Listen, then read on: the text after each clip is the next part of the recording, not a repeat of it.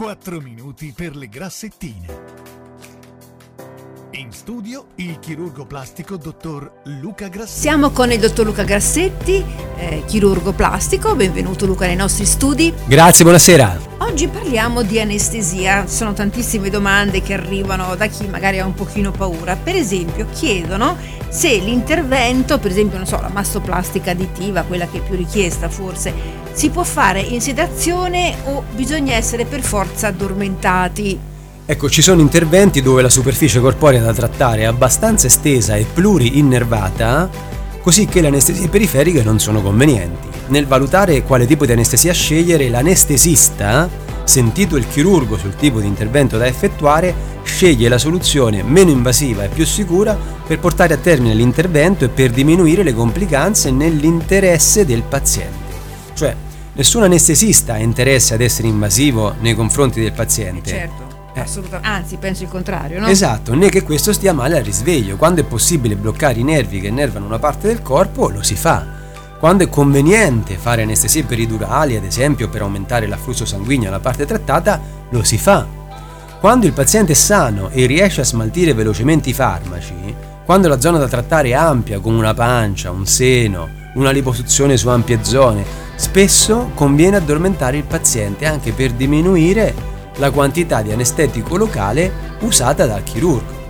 Poi non so, io ho questa convinzione personale che se si dorme e poi ci si risveglia, eh, anche si fa anche prima a rimettersi in forma che se stiamo lì a soffrire. Ecco, questo Ma immagino. sicuramente non hai il ricordo di una sensazione spiacevole, no? E quindi ehm, la nostra psicologia poi influenza la, psi- la, la fisiologia e anche un pochino il recupero. Non è sbagliato quello che dice, assolutamente assolutamente. Inoltre ricordiamoci che l'anestesia locale in quantità abbondanti è tossica per il cuore e il sistema nervoso più di quella generale, poiché subdola. Potrebbe ad esempio accumularsi nel tessuto adiposo ed essere rilasciata in circolazione dopo la fine dell'intervento, diventando un'anestesia generale endovenosa in un momento in cui il paziente è senza anestesista ad assisterlo dal punto di vista ventilatorio. Eh, Spesso non ci si pensa, ma il problema più importante e urgente cui si fa fronte quando si è sedati o addormentati è proprio la pigrizia a respirare, cioè praticamente ci scordiamo di respirare. Sembra una cavolata, ma durante una sedazione si monitorizza sempre il saturimetro. Adesso con il Covid si è parlato sì, del saturimetro. tutti no? a casa, ecco, sì. Perché se eh, scende sotto ad un certo valore bisogna ventilare il paziente artificialmente con l'ossigeno e il palloncino. Una cosa simile accade ad esempio quando dormiamo e russiamo. Durante un'anestesia generale invece si ha il controllo totale delle vie aeree tramite la maschera laringea o l'intubazione e la ventilazione. A pensarci bene, i parametri vitali sono tutti monitorati ed il corpo è in una condizione stazionaria come col pilota automatico. Poi, se è possibile, faccio anche una considerazione storica, cioè una volta l'anestesia era un sogno si soffriva assai per ogni cosa. Ecco, gli interventi si facevano da svegli fino allo sfinimento dal dolore.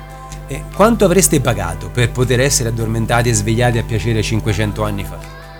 Oggi che le tecniche si sono raffinate, che i farmaci sono diventati on-off, nel senso che danno una rapidità di innesco e risveglio dall'anestesia impressionante, sento ancora tante persone dire si può fare da svegli e mi verrebbe da rispondere sì, ma a quale prezzo?